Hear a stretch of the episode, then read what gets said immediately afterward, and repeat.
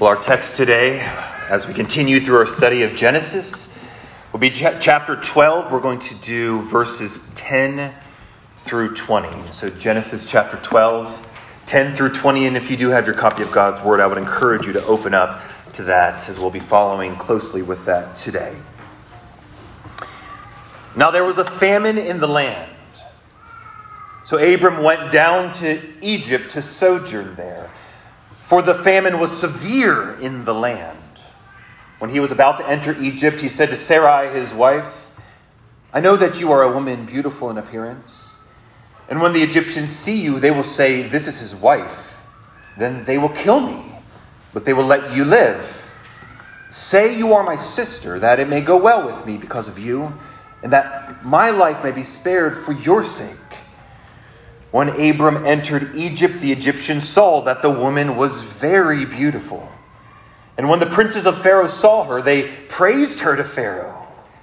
And the woman was taken into Pharaoh's house.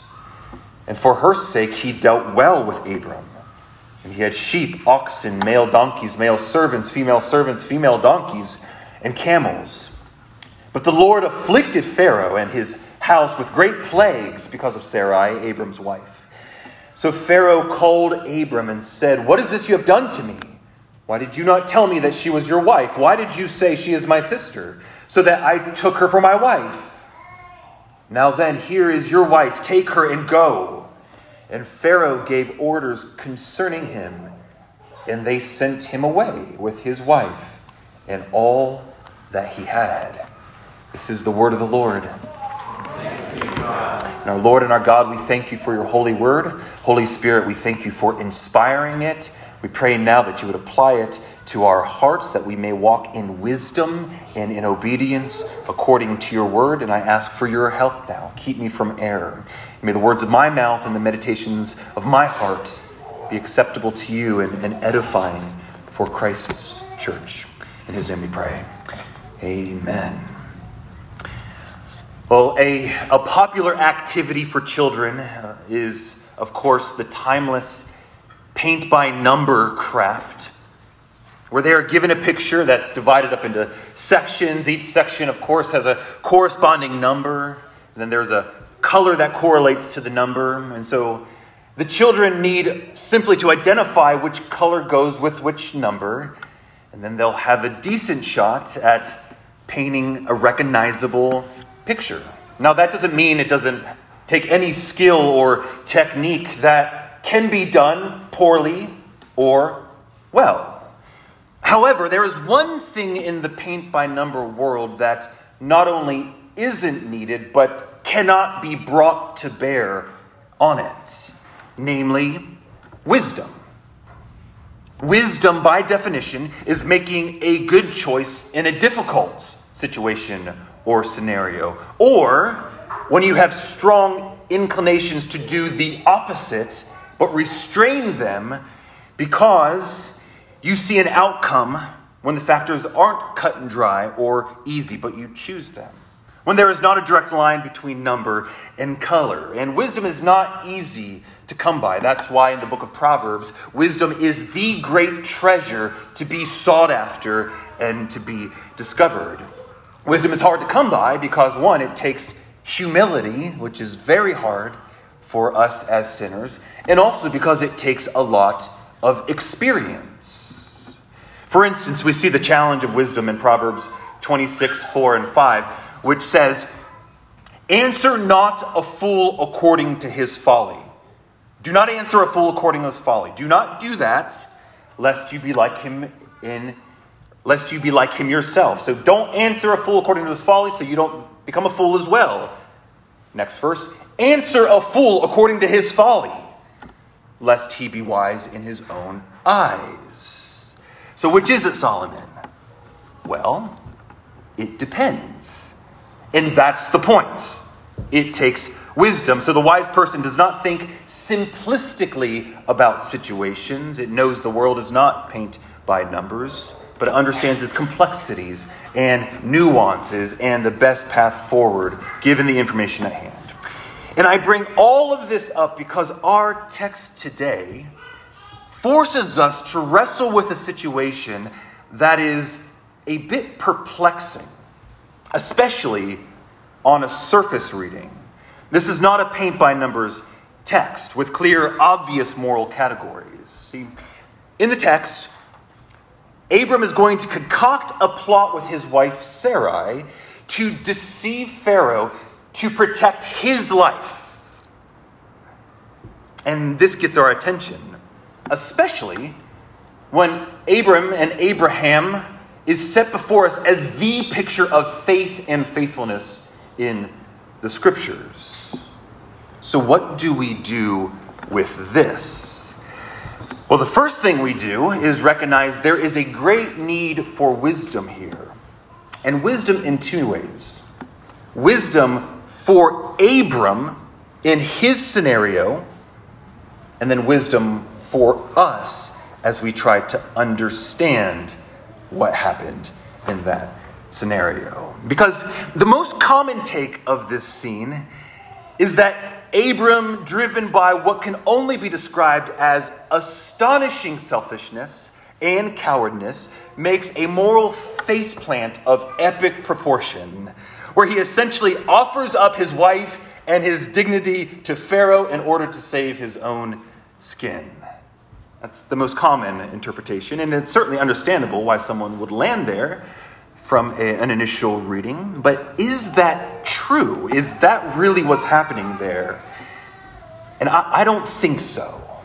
I'm in the minority view here, not alone, but certainly in the minority, but I don't think so. I'm going to suggest that there's actually more going on here, and that Abram doesn't so quickly just completely lose his faith in Yahweh, but that in fact he actually exercised faith and shrewdness in the midst of a very difficult, God ordained situation. And like the drunken Noah sermon, if you're here for that, again, it is the minority interpretation. So if you disagree, today is not a test of orthodoxy by any stretch. You are welcome to disagree, but I truly do believe that's what it is, so I have a responsibility to bring that to bear. And I think it really does matter for how we understand Abram and his journey and his growth in, in, in faith. So I hope to give you a few compelling reasons for why I land here. And, and today we're just going to work our way straight through the text and we'll make observations as we go along. So again, beginning in verse 10, it says, Now there was a famine in the land, and so Abram went down to Egypt to sojourn there for the famine was severe in the land. So, so there's an awful famine here. And this isn't the last time that we're going to see a famine in Genesis. In fact, all the patriarchs are afflicted with a famine that forces them to look elsewhere for, for refuge. So, this is a theme. And this is because, in God's providence, the land of Canaan, so the promised land, is, is inland, and there's no modern irrigation yet. And so they are wholly dependent on rainfall. But Egypt, in God's providence, becomes a common refuge for those that are in famine because she has the great Nile River, and so is insulated from some of the jagged, harsh edges of a famine that would come. Obviously, we'll see the scenario replayed famously at the end of Genesis when Jacob's sons go to Egypt to find food. And they find Joseph, who they sold into slavery, in charge in Egypt. So that story obviously will have to wait. But again, we see a pattern forming here early on in, in Genesis. And something that's worth reflecting on before we move forward is we ended last time with Abram building an altar and calling upon the name of the Lord. And, and what comes next after that? A severe famine comes next. And this reminds us we must be very careful not to see hardships and challenges we face automatically as God's judgment or displeasure. That is simplistic thinking. Now, God certainly disciplines those he loves. There are consequences for sin, but we need not be simplistic in our understanding. The Lord afflicts those he loves as he matures them. Why? The Lord wants Abram to grow strong in faith. And so this famine is undercover grace. Because, as has been said, a faith that is not tested is a faith that cannot be trusted. And it's going to get a lot harder for Abram coming up. And so this is a test for him. Continuing on, verses 11 through 13. When he was about to enter Egypt, he said to Sarai, his wife, I, I know that you are a woman beautiful in appearance. And when the Egyptians see you, they'll say, This is his wife. Then they will kill me. But they'll let you live. So say you are my sister, that it may go well with me because of you, and that my life may be spared for your sake. Okay, so they, they plot and concoct this situation, and, and this is at the heart of our ethical conundrum today. So, so, how in the world can this be anything other than bold faced cowardice and sinful deception, which presents a dramatically different Abram than we just saw? Well, I'm going to offer a few, a few arguments here that I think are important. Uh, remember, so that we don't think simplistically about what's going on. First, this exact plot, the whole sister wife plot, happens three times in 15 chapters in Genesis. So it happens here, it happens in Genesis 20, Abram does it again with Abimelech, and then in 26, Isaac and Rebekah do the same thing to another Abimelech. So this is a pattern. Now, now that fact alone doesn't absolve Abram of guilt if there's any to be had, people can obviously sin in the same way over and over again. However, it at least gives us pause to think perhaps there's something more going on here. And remember, as the patriarchs navigate hostile lands with pagan rulers, their chief goal, based on the promise, is to preserve the seed of the woman, to, to protect the seed of promise and Satan's chief goal is to destroy the seed of the promise. So, this is the great drama in the Torah. And we actually find this out that Abram understood this early on. See, the, the plan was actually premeditated way before they were even at the threshold of Egypt. Yes, in our text today, it says when they were at Egypt, but what we find out is Abram is just saying, now it's go time, to something they had already discussed. And so we see this actually in Genesis 20. So the second time he does this, he tells this to Abimelech. He says, verse 13, When God caused me to wander from my father's house, I said to Sarai, This is the kindness you must do me.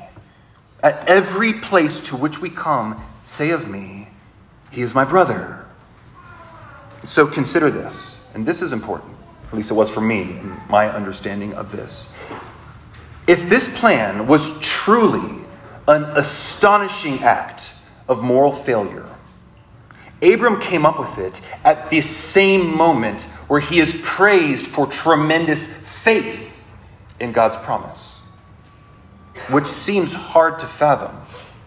So he's praised for faith in setting out because of God's promise, but that's also when he made the plan for this with Sarah. Now, I'm not saying Abraham was sinless, obviously, but this would present a remarkable duplicity in the man.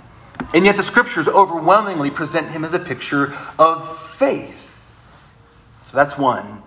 Next, Abram's presenting as Sarai's brother in this situation actually seems to be a shrewd move that would provide more protection for Sarai as well, and time for them to figure out what they're going to do and to give time for God to intervene. And verse 13 is key here. It says, Say you are my sister, that it may go well with me because of you, and that my life might be spared for your sake. And to understand this, that there's a cultural piece that is not explained overtly in the text, but is absolutely crucial for this situation, I believe. Namely, in the ancient world, if a father wasn't present, the oldest brother became responsible for the giving away of his sister. He would be the one to allow her to marry. So we even get a sense of this in chapter 24. So they send a servant to try to find a wife for Isaac. Rebecca, who first comes out to see what's going on? Lot. And Lot is Rebecca's brother. And yet he is part of the mediation of the marriage there. And so, if a foreigner comes into Egypt and Pharaoh wants her, but she's married, well, there's only one thing that Pharaoh can do to get her kill the husband, which is not a very, that's Tuesday morning for Pharaoh. That's not a big deal. And we know Abram's instincts are legit as far as how things are going to play out. Because when they get to Egypt, exactly what he predicted happened. Verse 14 When Abram entered Egypt, the Egyptians saw that the woman was very beautiful. And when the princes of Pharaoh saw her, they praised her to Pharaoh, and the woman was taken into Pharaoh's house. So Pharaoh like what he sees and immediately enlists her in his horde of women in his house. Now, it needs to be noted that the language of taken into his house does not have sexual overtones to it. So we have no reason to think that there was a sexual encounter here. In fact, the way the Lord intervenes seems to imply he actually preserved her and Pharaoh from that happening, which is important.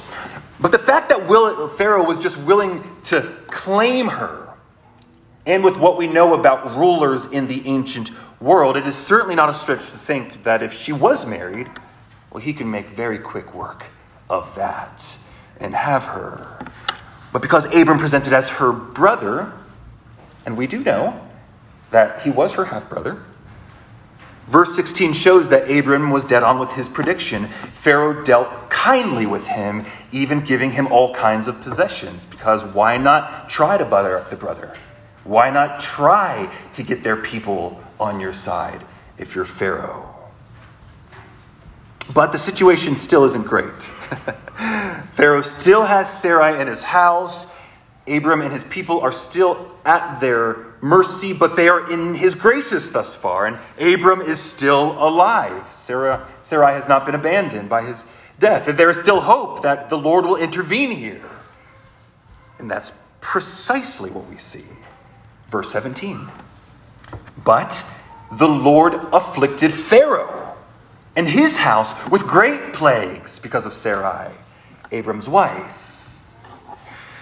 So the Lord rains down plagues coming upon Pharaoh. So notice another theme developing plagues coming on Pharaoh in defense of his people. And he rescues the bride from the clutches of his enemy. And notice who gets no divine rebuke in the story anywhere Abram.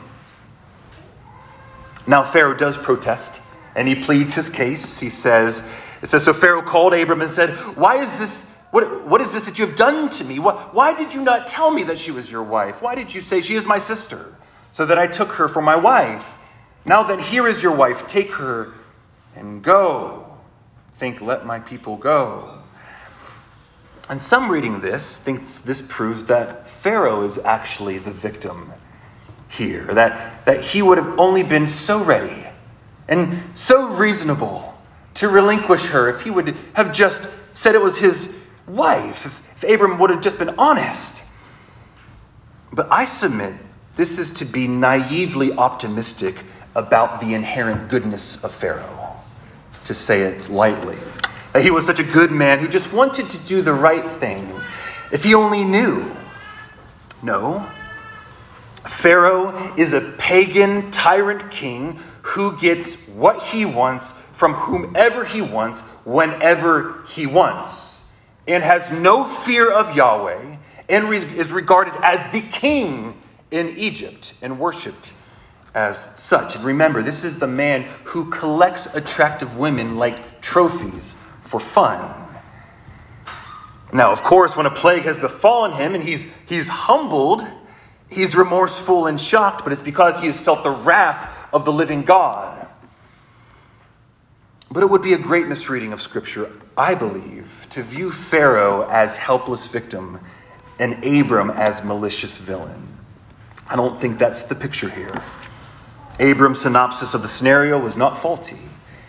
And as we come to the final verse, we see that just as Pharaoh let the people in Exodus go because of the plagues, so we get a prequel of the Lord's salvation here. Verse 20 And Pharaoh gave men orders concerning him, and they sent him away with his wife and all that he had.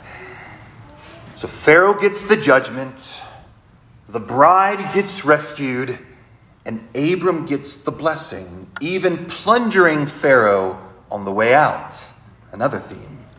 He takes all that Pharaoh had given him which again only reinforces the picture that this was not a moment of tremendous unfaithfulness on the part of the father of the faith, but in fact, it would suggest the opposite.